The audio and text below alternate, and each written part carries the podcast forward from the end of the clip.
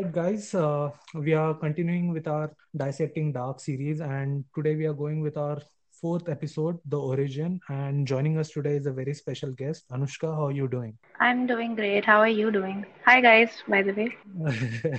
uh, I'm doing great. So like you, like I had, I had watched the first two seasons and then I had to wait a long time for the third season to come out, but You you were very I skeptical. Saw, yeah. you were very skeptical. I didn't start uh, dark watching Dark until like ten days ago, uh, because of many reasons. I thought it's overhyped or something like that. Uh, then I saw the show and I started the show watching. Chalo dekh lete hain. And then I binged it in four days. Yeah, so I, I thought like we had done this with Breaking Bad, right? Like you and I had you and I had this conversation about Breaking Bad, how everyone keeps overhyping it, but it's it's like a very ah, average show. And right. I thought that even even Game of Thrones, like please don't judge uh, me, but I didn't find it really great. Like after the Red Wedding, I really got bored in Game of Thrones also, so I stopped watching it after that.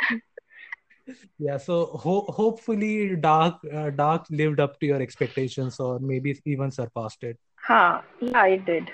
So I, like, I really how... got hooked and watched it in four days. So yeah, but like I wonder, like uh, Dark is such a show that like it has so many layers, and you don't really begin to appreciate it until you give it much thought. So like, how was it for you? Like you binged it, binged it in like four days, so that doesn't give you much time to think about stuff. So it must all have been a blur. By time now is an interesting concept while discussing this show. Yeah. And so no, but like I was, uh, I missed a lot of derails, sure. But when I rewatched this episode for this, the research of this episode, I could realize that there were certain things that were really obvious in uh, the subtleties of the script writing, and I'm sure a lot of people missed those things as well. But yeah, I think I should have taken it slow, but theek hai. Yeah, but you you had already missed the train. You didn't really have much time, na? Because like yeah, by the time you had started seeing, there were spoilers all over your timeline, I imagine. Exactly. Who are like who are your favorite characters like heading into season three? Hey, okay, so I don't think I had a favorite character, say, because I don't know. I find Jonas really dumb. he yeah, keeps even, doing even Adam. He keeps doing what he's saying to himself, and then saying, "I don't want to do this." Yeah. So he kept he, falling. He gets manipulated. Yeah, Adam also says he's so gullible. Yeah, I was always very gullible, right? Uh, so, so my favorite, anyway, like I the think... actor uh, who I really liked was Benny and Peter. What, what do you think about Peter's like complete reversal of uh, character? Because in like in the in Adam's world, he was always very like sad and shit, but in this world, he seems very like well kept and all. So uh, the difference between the two worlds. All the characters in the alternate world are, I don't mean this in an offensive sense, but like very emo and punk. What with Martha's yeah. tattoos and dark hair, pun intended. And, but mm-hmm. Peter has completely did a switch. He has become this light, he's become very light. In, yeah. in the original world, he's very distressed all the time and very timid in front of Charlotte. But now he is... Mm. confident. How did you reconcile with this, like the difference in character? Like in the previous episodes, we had mentioned how now Alexander Alexander Tiedemann is a complete pussy, and now like Peter seems to have his shit together, and like all these character reversals. How did you feel about those? I kind of had uh, like I had expected ki there would be personality changes between the original and the alternate world. Uh, but it, the first shock that I received was that Mar- that Martha was so like like she had dark hair and she had bangs, and even even Martha's Martha's I was taken aback by his whole appearance. He seemed like a member of some eighties rock band, like B-Tech rock band, and uh, like not not necessarily a good one. Matlab, yeah, uh, a metal enthusiast. Uh, talking about enthusiast, are you a dark enthusiast now? Uh, I mean, you could say that because there are a lot of symbolisms in the show which I really found interesting. The show which I really found interesting. Mm-hmm. Talk about those. Uh, there's a lot of um, references to Friedrich Nietzsche and and a lot of symbolism to Christianity as well. So the biblical parallels really stand out in this show, what with the paintings and Saint Christopher, and most importantly, the names Adam and Eve. Jonas is mm-hmm. Jonah. Noah is from the uh, Noah's Ark. So Noah, that really got yes. my attention. So yeah, and I the, think we had we had discussed I this can, in the last episode. I don't yeah, think I can call myself a dark enthusiast, but yeah, this show is really, like, after a long time, I've seen something really good. Give give it some time. I'll make sure that you become a dark enthusiast. Achha, okay.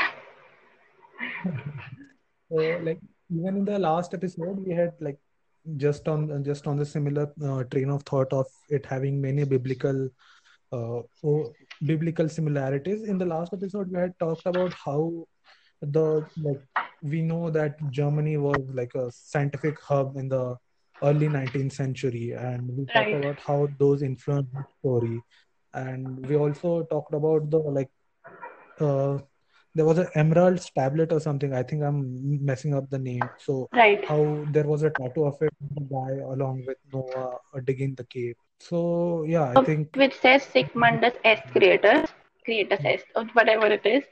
So that.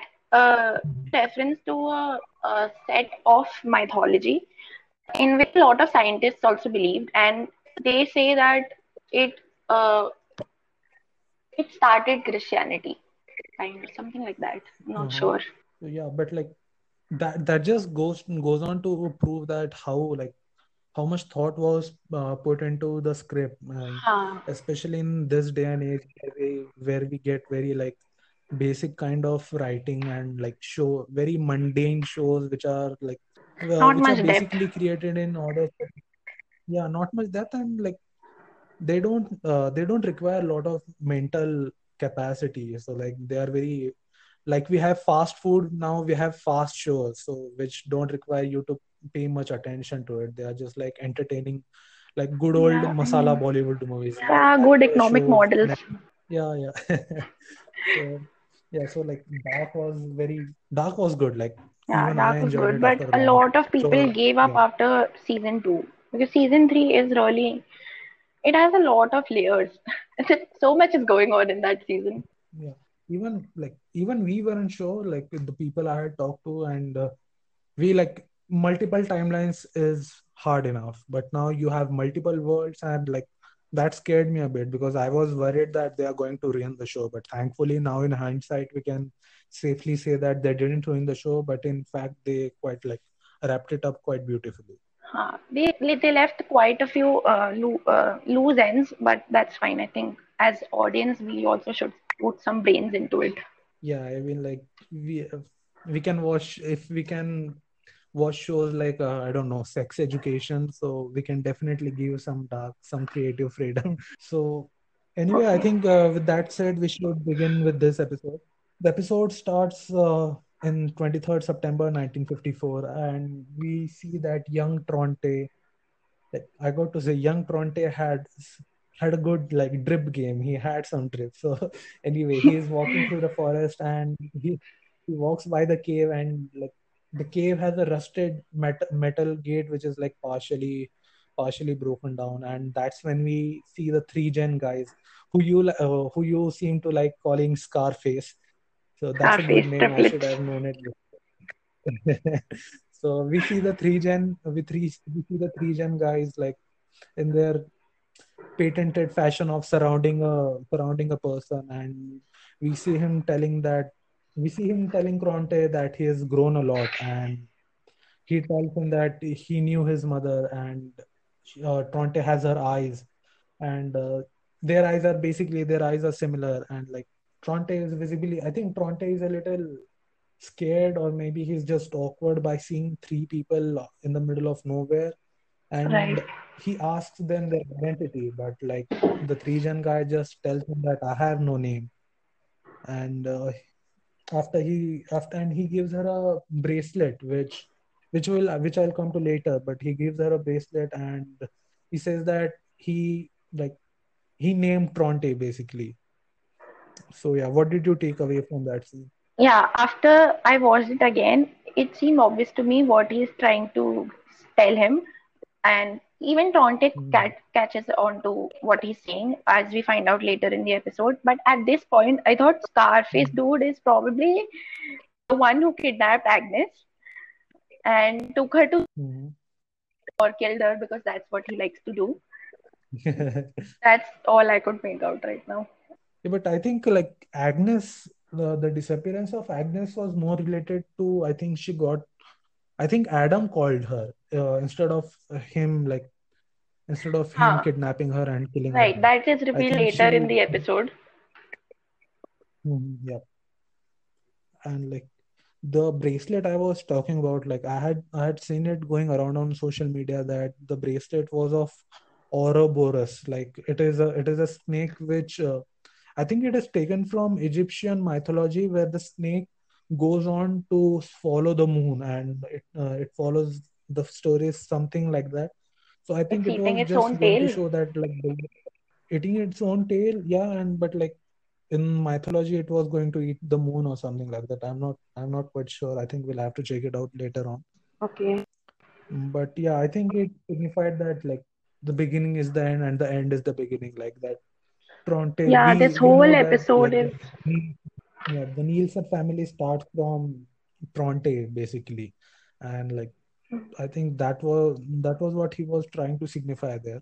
In the same timeline, we see we see a group of three girls, uh, which we come to later know as like, one of them we already know, and that's Claudia. And we also see Ines, and uh, we also see Jana with them. And they are, they are going through an adult magazine, which which we come to know that Jana stole from her father. And someone, I think someone from amongst the group mentions how, like, why there aren't any nude men in the magazine. I, I think, think it was, uh, I think it was uh, Claudia who says that. Ines. But, oh yeah, sorry, Claudia. I think Ines asked her like if she had ever like Ines asked Jana, who was like very awkward at this uh, interaction, because like she was huh. she had a very kind of timid kind of personality timid. and like. But you know Ines, what? Yeah. Whereas Ines, yeah, yeah. in this in this scene, I thought Jana is uh, Ines, because we've seen older, and she is she's yeah. a nurse, and she seems very puritanical and timid. But this girl right here, mm-hmm. Ines, is so bold and outspoken. She's yeah. like very feisty. That was, that was a huge shock for me. Like I, I wonder what made her change her personality so drastically, because like huh. it, it. So really that's what in this weird. in this show they've not really focused on character development. It's very plot heavy. But like character development for peripheral characters, because I don't think Ines makes that much of a difference. Uh, that much of a difference to the story. But like one thing is to say that we know like Ines didn't really give up her old personality, because we see her like giving sedatives to Michael who are Mikkel who are traveling okay. back in time, so that he forgets what really happened to him, because we I think we see old Michael Kahnwald saying that he doesn't really know what happened in his childhood, because all of it seemed like a blur to him. And uh, We are later. In, we are later oh, yes. shown in. We the see the pill bottle. Case. Yeah, we see the pill bottle. So maybe she didn't completely give up her like her old personality, or maybe the personality she put on was like really just a facade. Who knows? Maybe.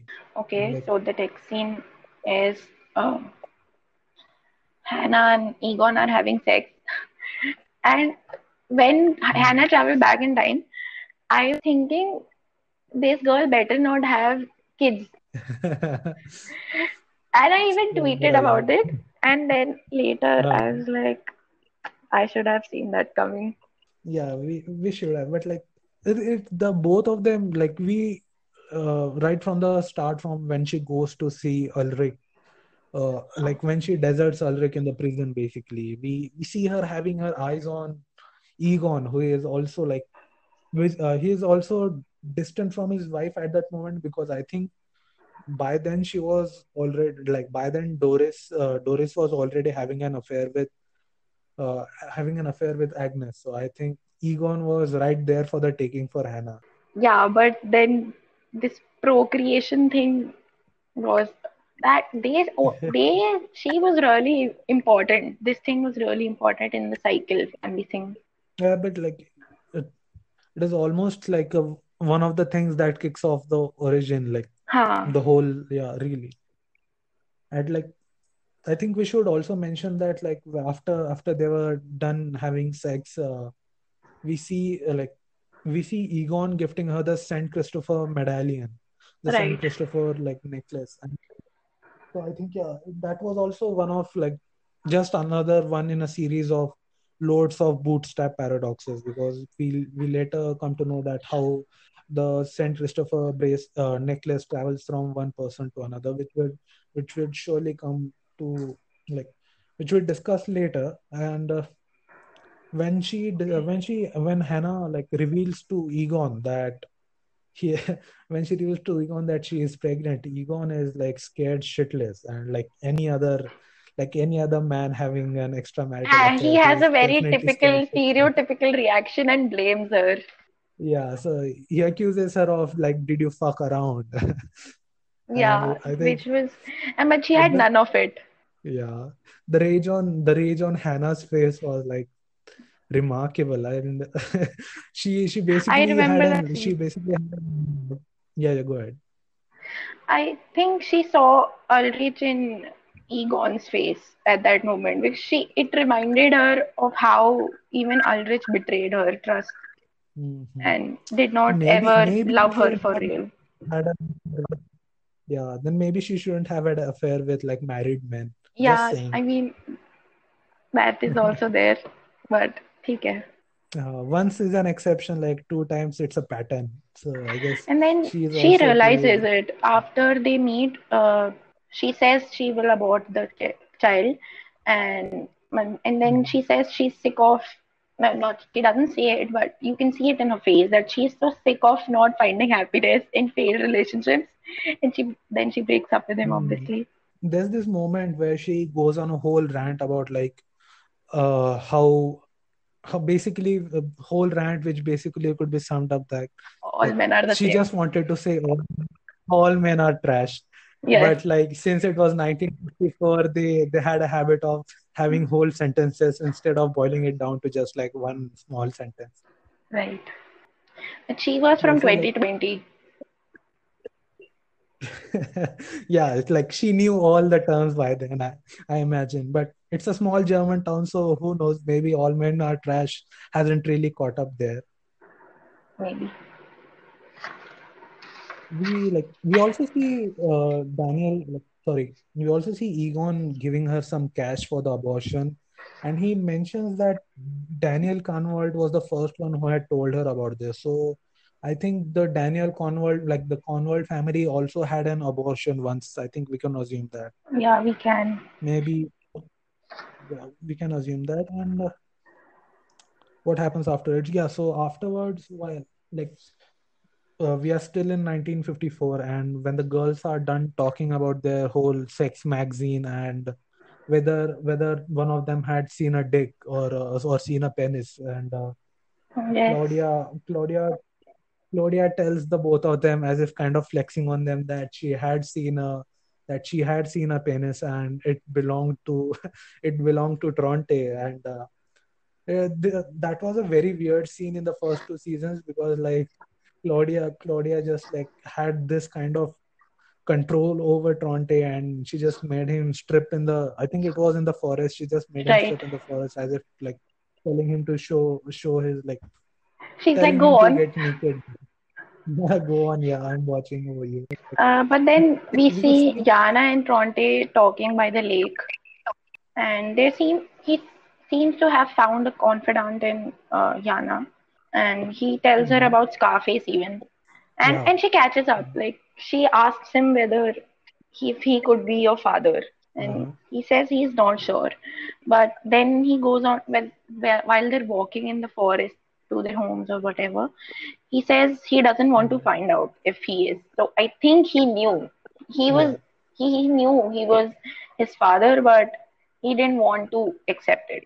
And he even says he's yes. glad his mother is gone. So I'm sensing there was some abuse there. Yeah, and like uh, yeah, she like Tronte tells her that he was in a home for a long time. Huh. So I by the question I have is like by he was in a home. So by that he means in a like group home for orphan kids, like or for kids who are in the system, or foster. What kind of which home was he specifically referring to? Was he like foster care or like group home, or was he talking about his experience living with his own mother? Because he pulls up his sleeves and shows her uh, burn marks, like cigarette burn marks all over his arm.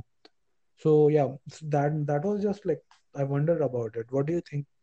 Was I, it like group home or I something? I think it could be anything. Like both of them are pretty. So and it's the fifties. Yeah, so, like, so it's the fifties. I imagine there must have been lots of orphans by then, because like many many people must have lost their lives in World War Two, and so there must have been a huge influx of orphan right, kids. Right. Kids without parents. And it could have been an maybe, elder maybe. elder kid in the fourth room using him and like bully or something. Yeah, it could have been. It could have been Agnes too, because uh, Agnes, I think, if I remember correctly, Agnes also had a habit of smoking. Right. But they, they seem like cigar marks, not like cigarette ones.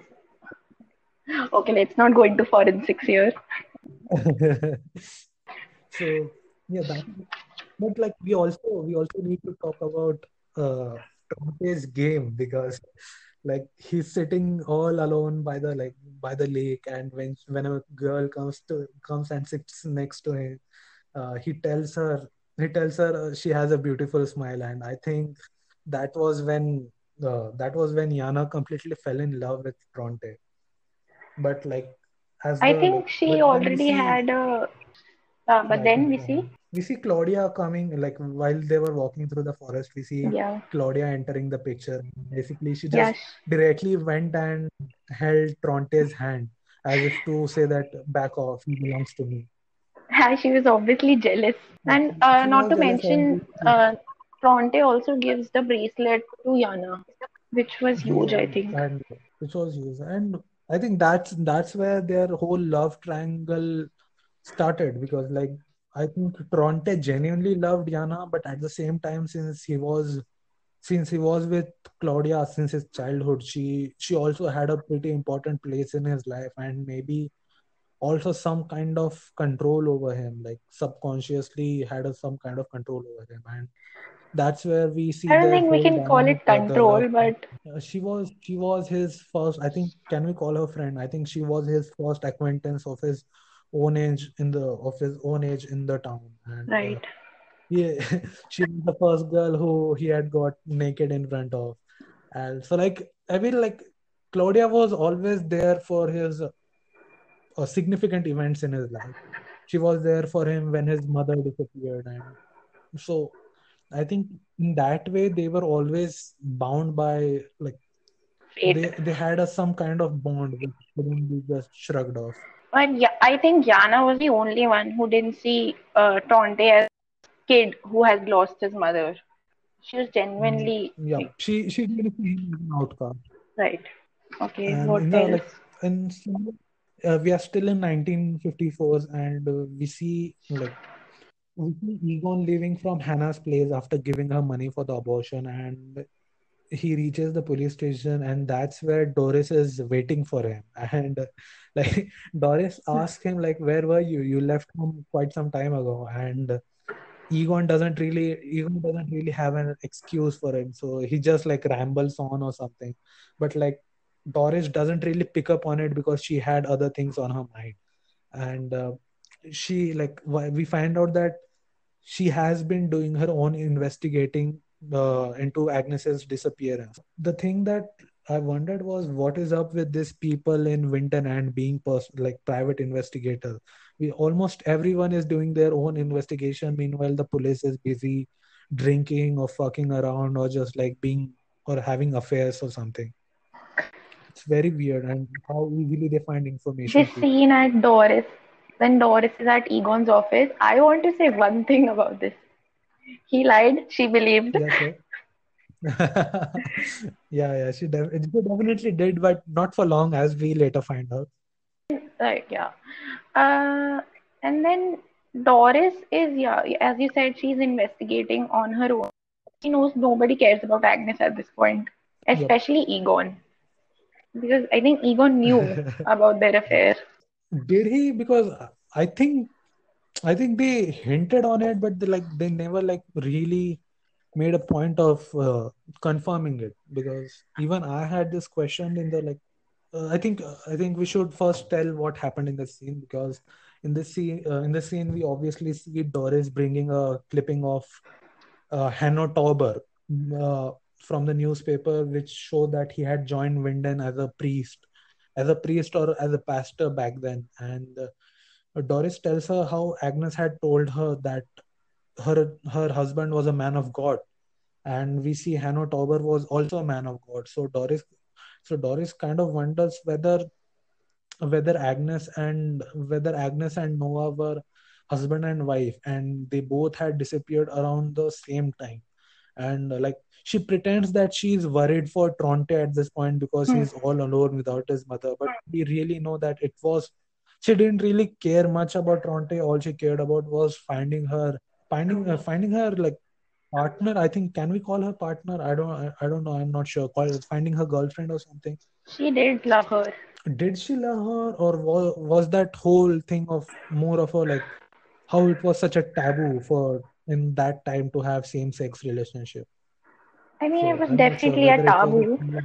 But as yeah. they say later in the show, the heart wants what it wants. So, and that's when she realizes that she should leave her husband. At this point, yes, when she like, shows this uh, H D initials on the handkerchief, mm-hmm. uh, but, yeah, she thinks that it's her husband, but we know that it's her brother.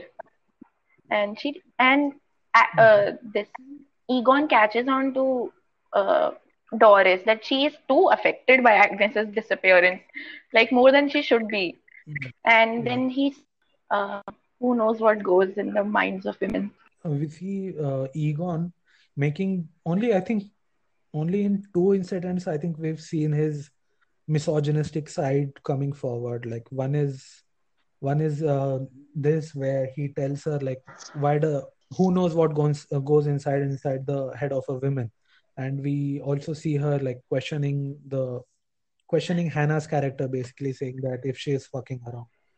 So I wonder whether he said those things out of anger or out of frustration, or was he really a misogynistic, which wouldn't be like, which wouldn't be out of the realm of possibility, because it was the nineteen fifties after all. So patriarchy was ingrained in all of them. So I mean, it, I even know, it was like, even if it was twenty twenty, it wouldn't be too unbelievable that he's misogynistic, but.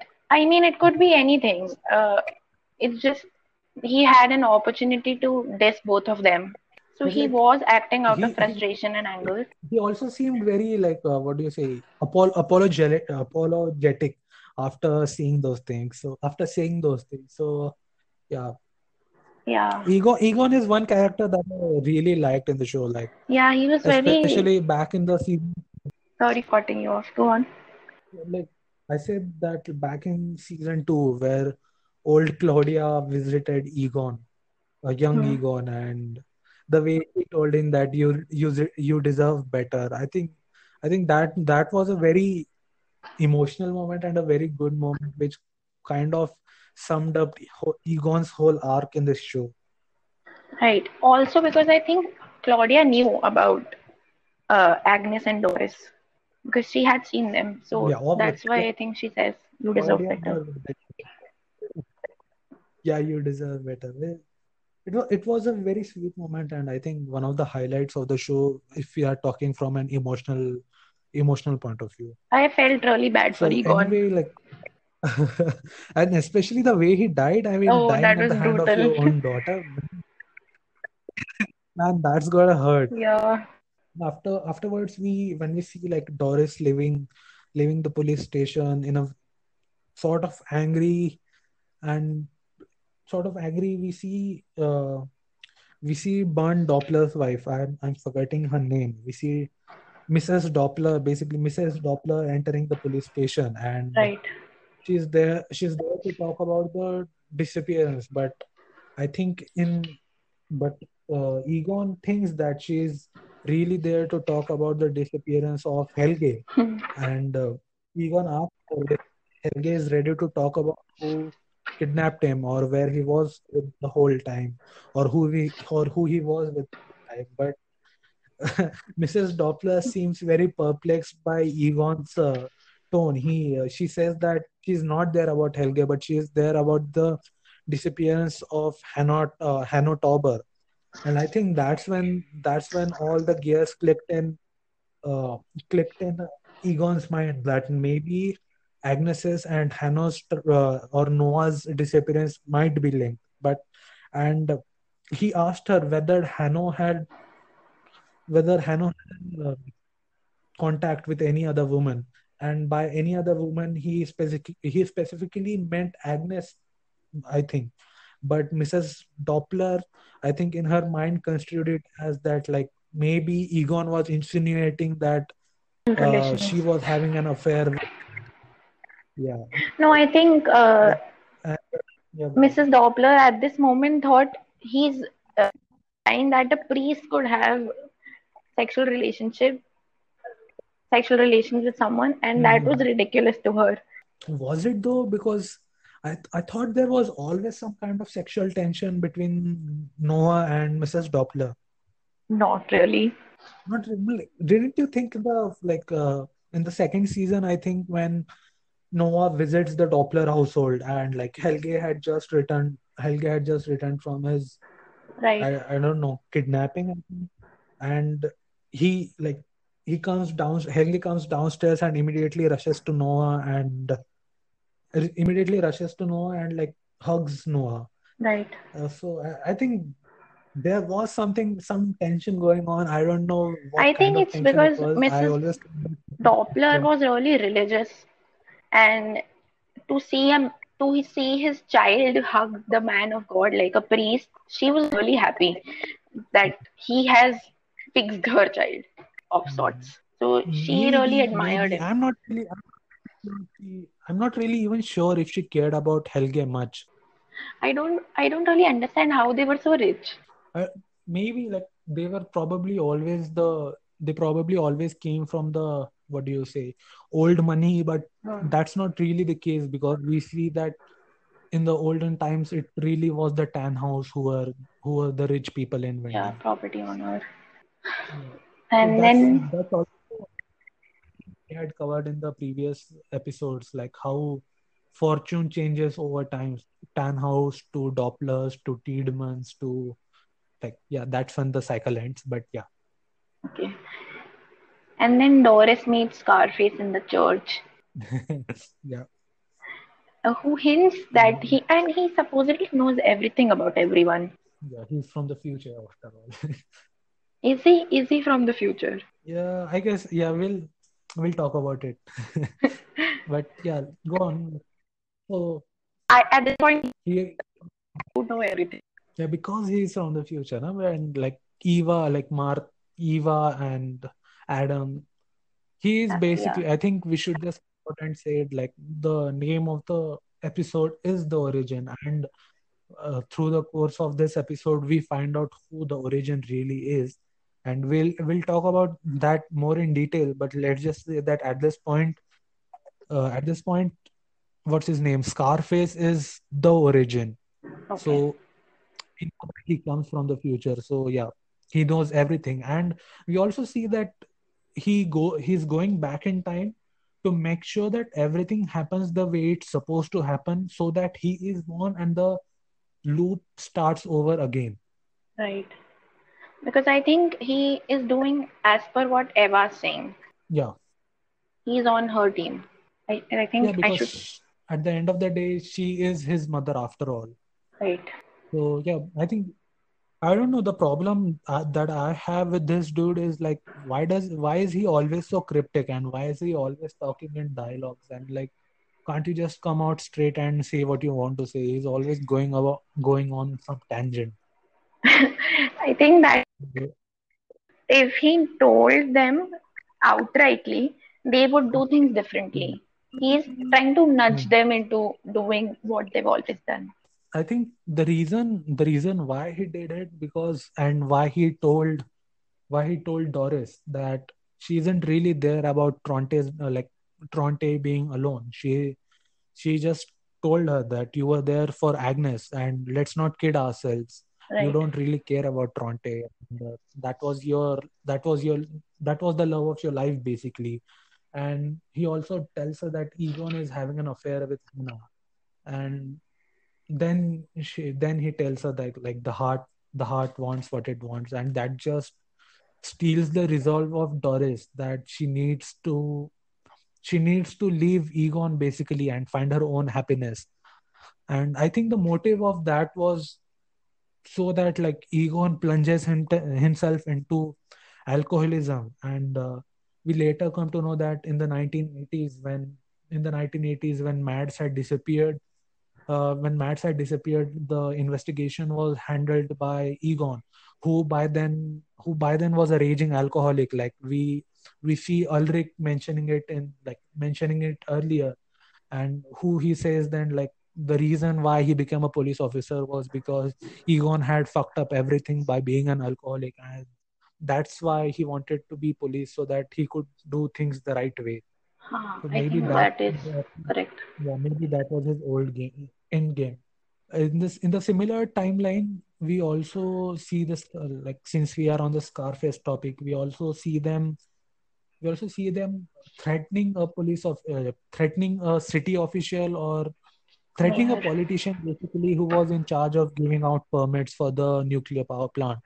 And I think that's the only time where the old guy and the younger kid from the Scarface trio were really useful, because we see the old guy was acting as the cab uh, was acting as the driver of the city official, and then we see the little kid entering the entering the his car and pointing a gun to his, and then we see that kid is very scary. The, That kid is very scary, really. The way he stares at you, my God, he's creepy as fuck. Really. And these three are always in sync. Like, even in previous episodes, when the younger kid is folding his hands, the older guy is also folding his hands. Yeah, very weird. Like, that that was their killing ritual, I think. Like, taking a stance before killing. Yeah, you guys discussed it. I think uh, one thing, one thing we should also let our listeners know is that, like, the old guy from the trio, the old guy and the middle-aged guy are father-son in real life. So it kind of makes really? sense. Why I did not know that. Yeah, I just came to know about it today, and I think like yeah, that that was a good thing about like casting. What I'm curious about, what I'm curious yeah. about is how he got that scar. Yeah, that is Even, never explained. Maybe maybe they, maybe they just wanted them to look uh, a little more menacing.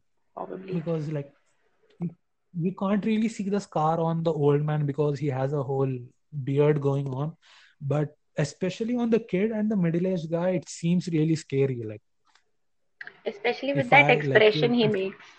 The expression, the music they play in the background, and like their whole clothing and all, yeah, it it does its intended purpose. So like we can.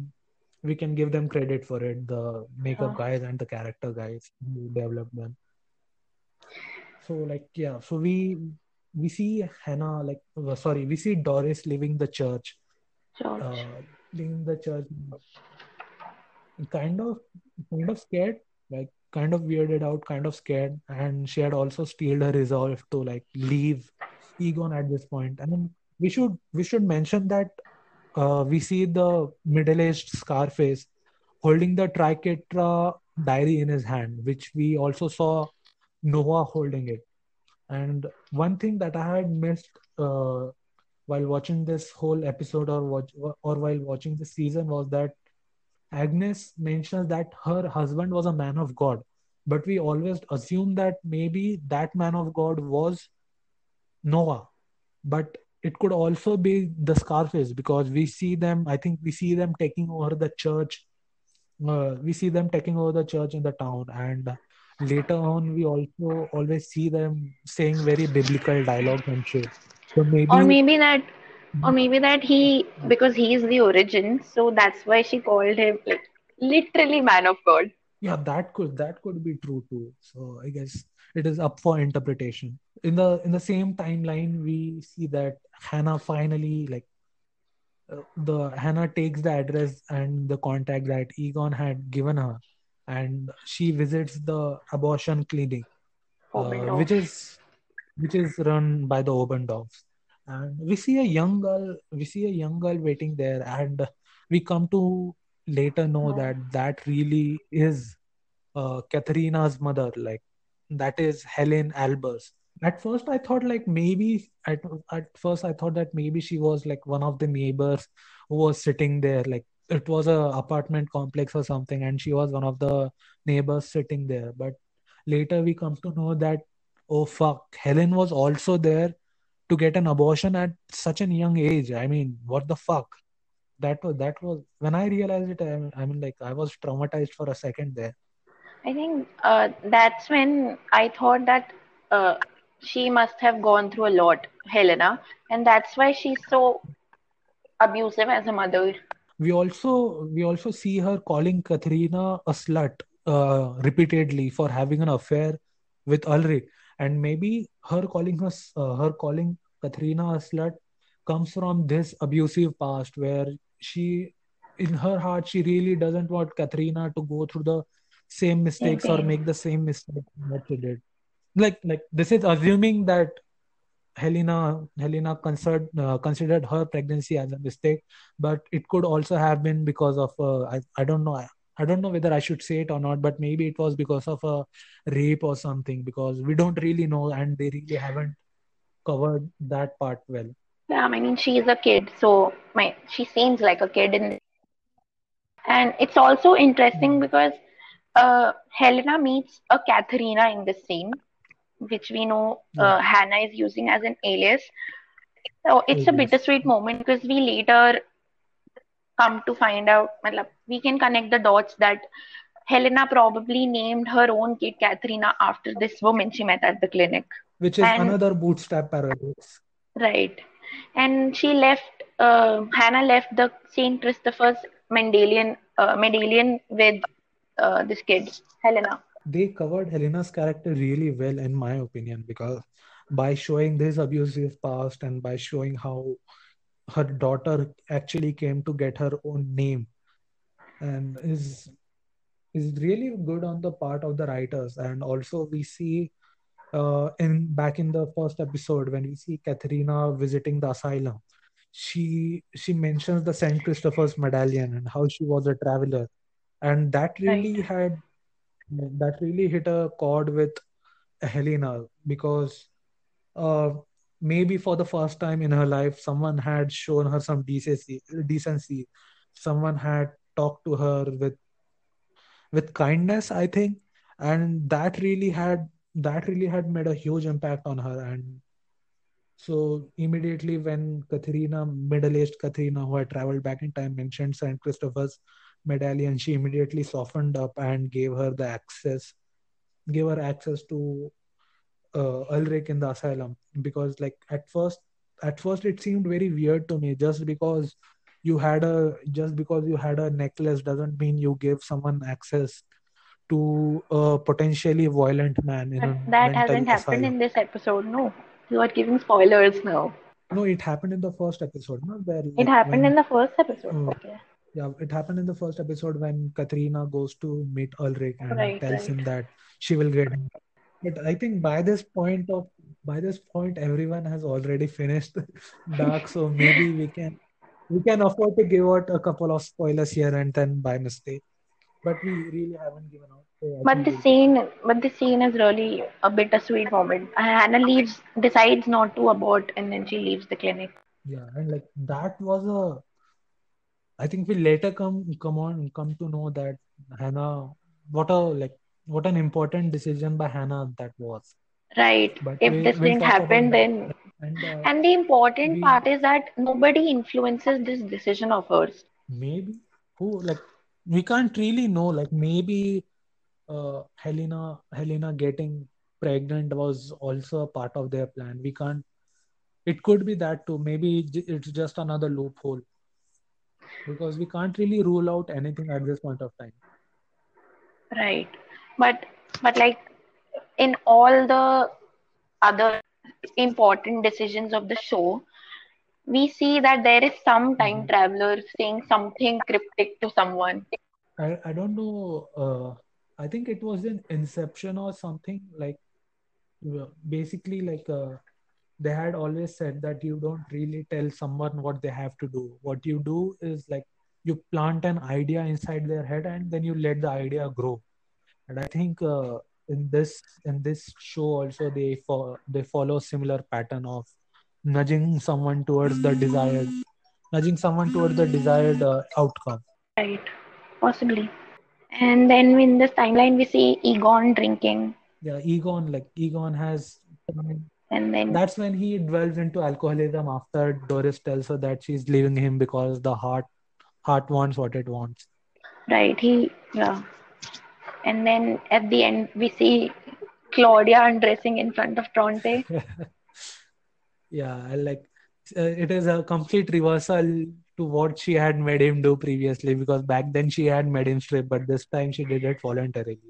I think she's really jealous of Jana. That's all I can say. And and at that time, uh, the curious moment was while they were undressing and shit, Jana was in her bed thinking about Tronte and holding her, uh, holding the bracelet he had given her. That also shows how that shit was going yeah. to play out thirty-three or thirty-three years later in time. One thing we have forgot to mention about this timeline is that sometime in nineteen fifty-four, uh, we see young Claudia is at the Doppler household, and uh, Bernd Doppler in his o- is is in his office arguing with someone over the phone, talking about the nuclear power p- plant permits, uh, which we which we come to later on that the Scarface guys went and threatened the city official to give them the nuclear power plant permits, and uh, he comes out, and then he and oh no, go on.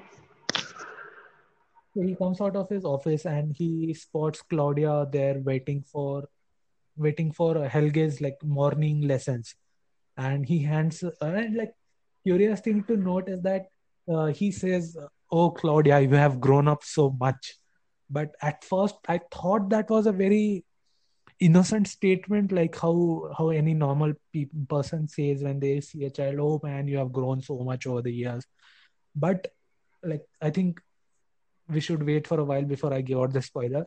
So he gives her a, he gives her a, uh, some money for her tuitions, but and Claudia Claudia tells her that this is too much. This is too much than they had agreed. And I think that's when Bernd Doppler gives her a very important life lesson that she should go for what she wants and not basically not think about something else. And that's where a part of Claudia's personality was cemented. I didn't think anything particular about it, but it, it just shows that how their relationship changed after a while. You know, when she joins the nuclear power plant and he knows how curious she is as a person. And I think this is this is where I'm going to give out a huge spoiler if you haven't seen the show or maybe you just missed it. We see that like Bernd Doppler, like we see how Tronte always thinks that he is the father of Regina, but later on through through the through those writings on the wall and how and how Claudia was always hesitant about revealing who the father of who the father of Regina was. Basically, we come to know that it really was Bernd Doppler who was the father of Regina. And initially, I had missed this. I had missed this detail while watching it for the first time, but later on I was told that, oh fuck. Bernd Wait, Doppler what? Really... You missed it, did you? Yeah. This is a spoiler Bernd for me Doppler... too. Yeah, Bernd Doppler was the father of was the father of Claudia, and maybe, just maybe, that was why Claudia got the job in the first place, the head of the nuclear power plant.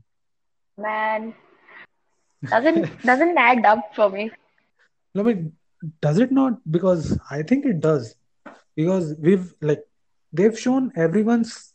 They've shown almost every huge character's uh, beginnings or or huge character's origin, and Claudia Claudia is a very huge character in this show, and she her, she loses her daughter basically, and we know how important her daughter is to her.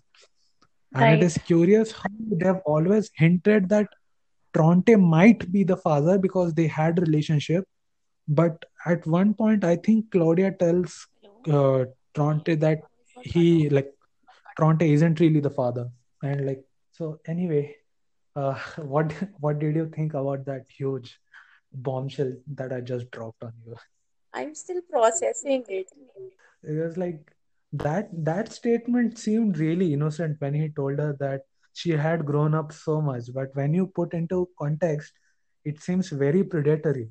Right, very. But uh, it doesn't still make sense to me when.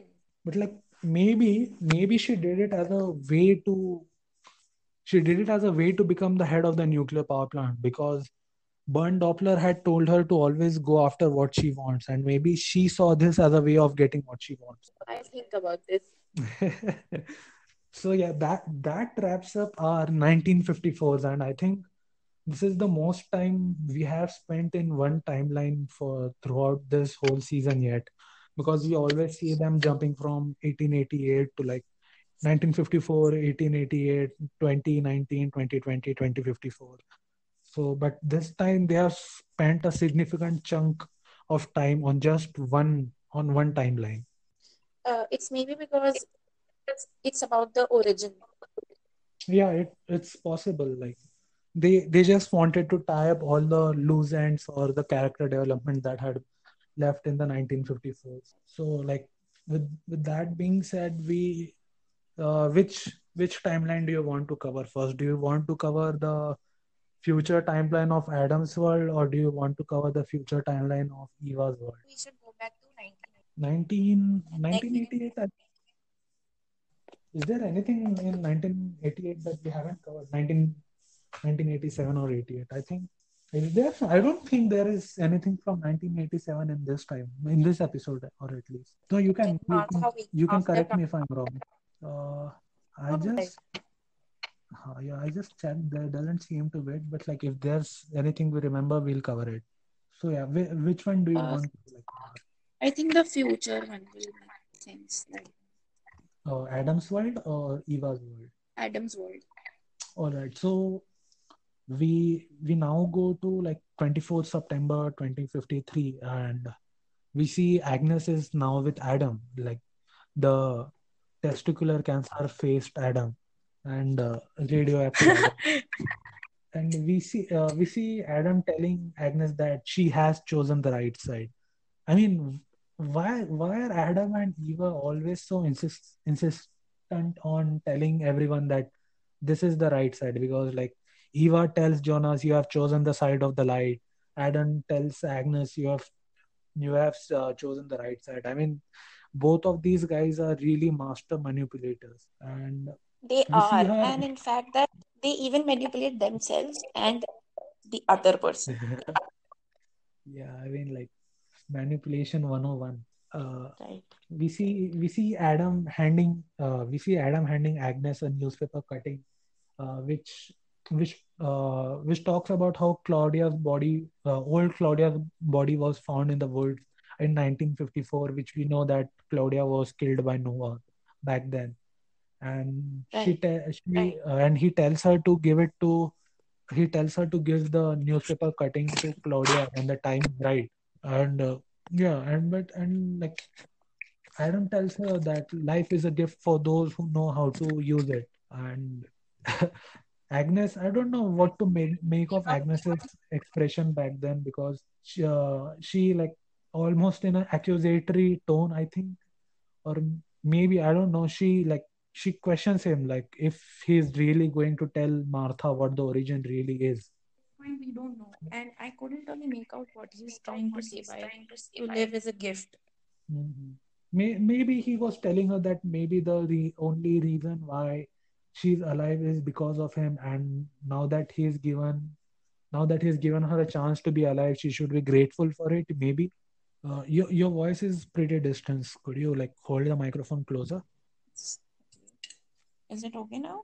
Yeah, it's it's relatively better. So and now that's why Yeah, it's better now. Uh, that's when we see Alt Martha wake up and we see old Magnus right beside her. And like old Magnus tells her that like how he had always wondered why she came back in eighteen eighty-eight and gave them the nuclear fuel and then disappeared again. But now Magnus tells her that like it's because it was themselves who had sent uh, who had themselves sent Martha back in time so that they could give them the nuclear fu- uh, nuclear fuel to build the time machine. So I guess this is yet another one of those uh, bootstrap paradoxes. And it's this moment when he realizes that they are the ones pushing this cycle on and on. Yep, yep. And it's like, why do these people like just sit besides when someone is sleeping? Like, let them have their privacy. We that see... is so creepy. Yeah, even even like uh, in eighteen eighty-eight, we see like Jonah, middle-aged Jonah, sitting besides sitting besides Martha, where she's like sleeping, and in now in so many years later in twenty fifty-three, her own brother, like her own brother, but from an alternate universe, is doing the same thing. Everyone likes to watch her sleep. Yeah, but like uh, lots of creepiness going on around here, especially by men, which is, I, I guess, not really surprising, I think. Yeah, not not at all. So like, I, I wonder how like, like at this point of time, I was wondering whether Alt Martha was really a double agent, because I wasn't really sure who she is really working for. If she is working for Eva, or if she is working for Adam, or if she is playing both of them and she has her own agenda. I was I was really I was really confused at this time. What what was your reaction to it? I mean, I was really perplexed because because both of them, Jonas and Martha, they keep getting manipulated by their own older selves. Mm-hmm. So, and it's it. I don't think they have an ulterior motive except that they want to do what they want to do. But, and these people keep telling that if you do this, you will achieve what you want. Mm-hmm. So I don't think they can, they have the minds to play double agent. Uh-huh, but like, yeah, I guess that's true.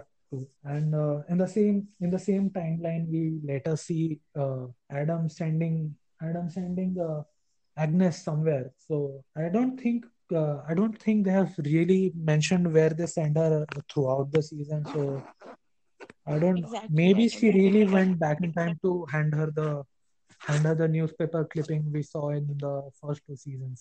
So maybe this happened before then. And she's also hugging someone. She she's hugging the girl uh, from the future. Yeah, she's hugging Silja, which like. Uh, I don't think, I think we shouldn't say it yet, or maybe we should say it later. Yeah. But yes, she yeah. hugs Silja, and I think she also hugs Francisca, I think. And that's when they send her off somewhere. Ah, and right. uh, we, in the same timeline, like in the same Adam's world, this is still twenty-fourth of September, I think, twenty fifty-three. We see Alt Martha coming to Adam, and she tells her that she has held, like, she has done her part, and now it was Adam's turn to do his like do his own part in their agreement. And uh, that's when Adam takes her to the to their own to their old house, I think, where they where they had sex and something, and he puts his he puts his hand to her womb and tells her that, like, hints that the thing growing inside her, like the baby she is going to have, that is really the origin. And that's how we come to know that the yeah. Scarface is Adam and Jonas's baby. And he's also Agnes's husband. So basically, like, that's where the... So that basically, that's also going to be a bootstrap... Is that also a bootstrap paradox? Because I think that it is. I think it it is not a bootstrap paradox, but it's the fucked up family tree. Yeah, because, like, the origin, the origin sums up uh, the beginning is the end and the end is the beginning. Because that's yeah, where it and all started that and they, that's where it all ends. And they mention it, like, they symbolize the origin with an infinite sign. Infinite symbol, yes. Her, and he her, shows her the family tree. Yeah, he shows her the family tree. And like with that, with that said, we I think we have covered this timeline now, the Adam's world timeline. Right. I think we should head to Eva's world now, and right. we go to right. we go to sixth November twenty fifty-two, I think, and. Uh, that's where uh, we are like, we see middle-aged Martha, we see middle-aged Martha, we see teenage Martha and teenage Jonas are in that cave of kind, and like outside it's a desert, and we see we see her. They are in the bunker. Yeah, they they are in the bunker or, or the cave, and uh, the whole whole of the bunker or the inside of the cave is covered with names and like names and family trees, and lo- many of those names are crossed out, like names like Ulrich Nielsen is crossed out and Katharina Nielsen is crossed out, names of Helge Doppler is crossed out. And when Altma- when the young Martha asks uh, middle-aged Martha what what that means, why the names are why the names are crossed out, that's when that's when the middle-aged Martha tells her that it means that those people are dead. Because just as the apocalypse happened in Jonas's world, it also happened in their worlds, and which resulted in everyone getting killed. And that's why she tells uh, young Martha, young Martha and Jonas that they need to go back in time and prevent the apocalypse from happening. So that man, uh, they they have to go back in time and change something so that like everyone doesn't die, so that they can protect their world. And like. Yeah, that that's how that's how old Martha, uh, that's how the middle-aged Martha tries to manipulate the two of them. And she also, one interesting thing is also is here that she also tells Jonas that he has to he has to choose between one world because he can't save two worlds. And she like tries to convince him that it is the Eva's world that he should protect, because that is the only world where he and uh, Martha have a chance of being together. So she is like she is like pandering to his love, uh, like love seeking and uh, sex seeking side to like choose their world, because maybe then he could have a chance of being with Martha. And he also and she also tries to like manipulate him by saying that Mikkel Mikkel lives in this world, because we know we now know that in Adam's world Mikkel or Michael Kahnwald dies. So yeah, she tries both of those tactics to convince him to choose their world instead of his.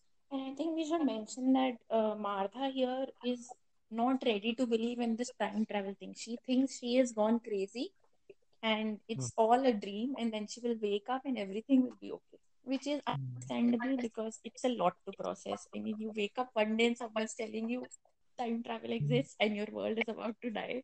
Mm.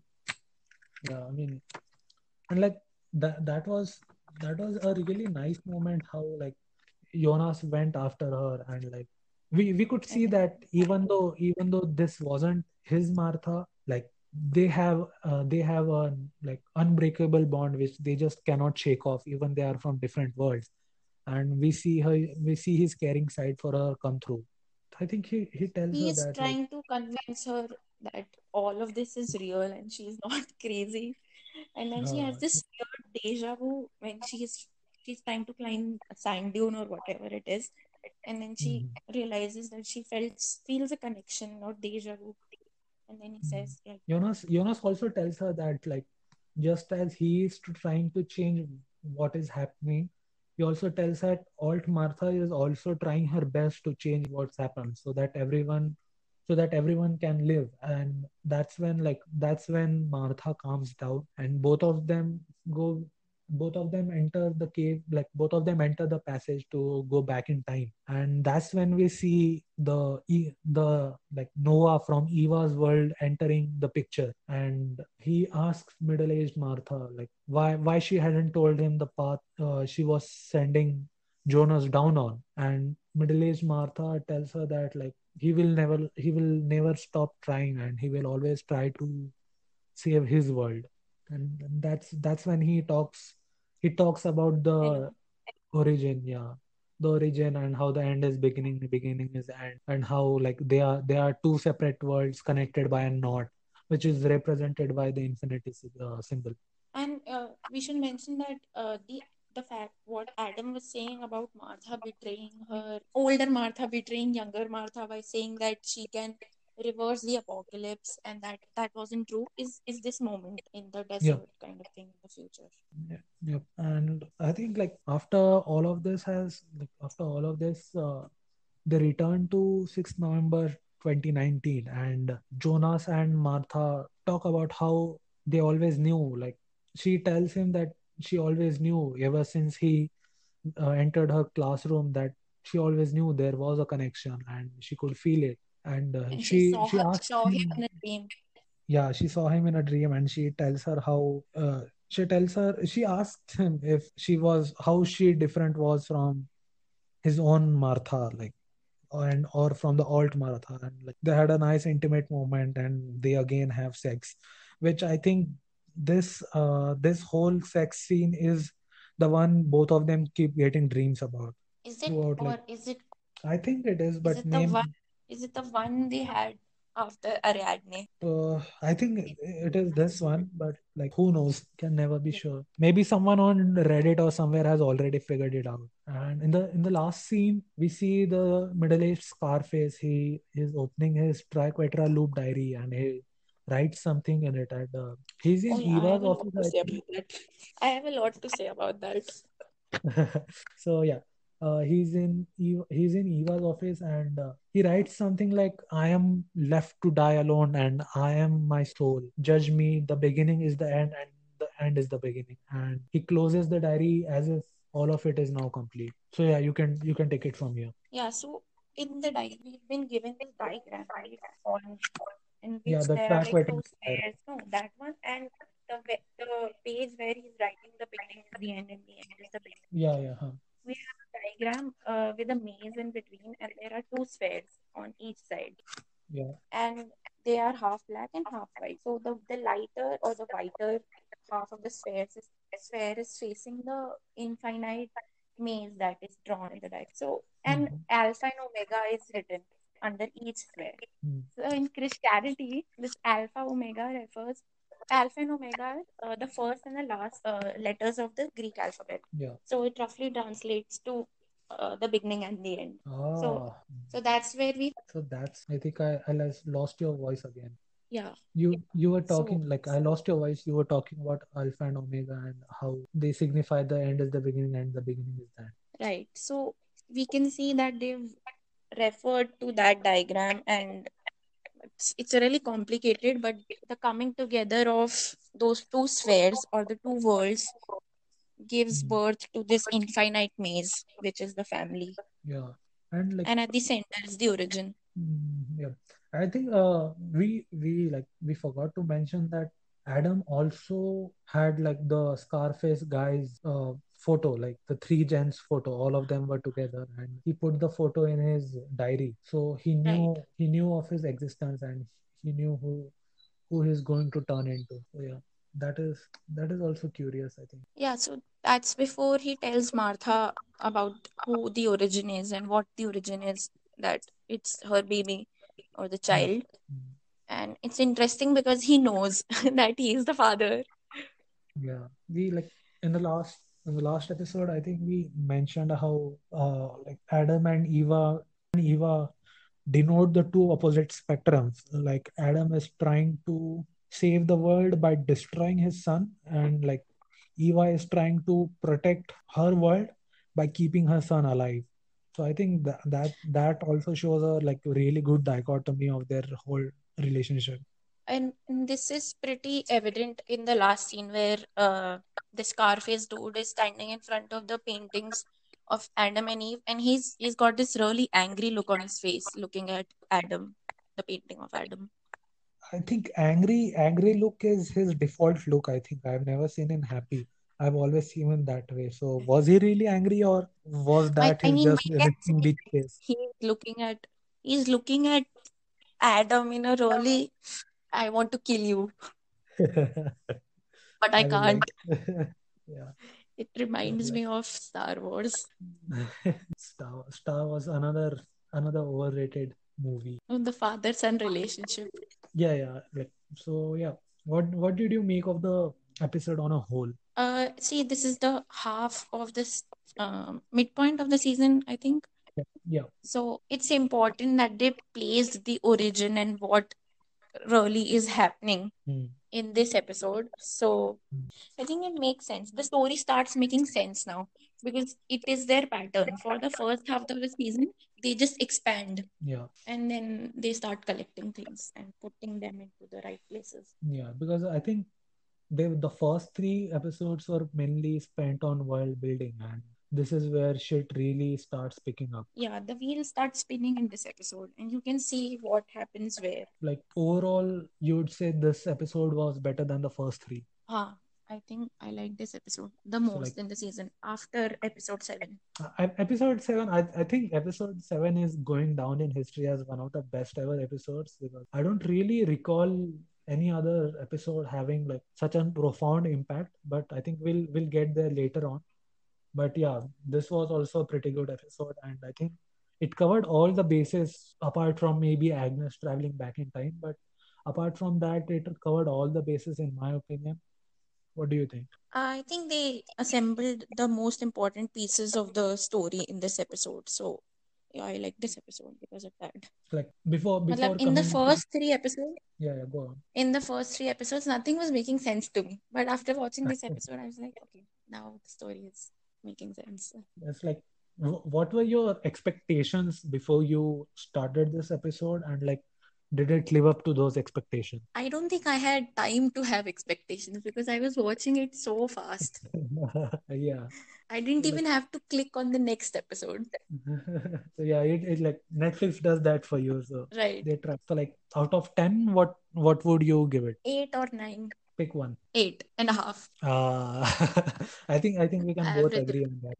Yeah, because the first, like the highest rating that I had given for the first three episodes was I think seven point five or eight. But I think this one has definitely bettered them, and it definitely deserves an eight point five. And maybe the seventh episode would get like a nine point five or ten. But so yeah, it, now that you've is... seen the whole show, which is your uh, favorite season?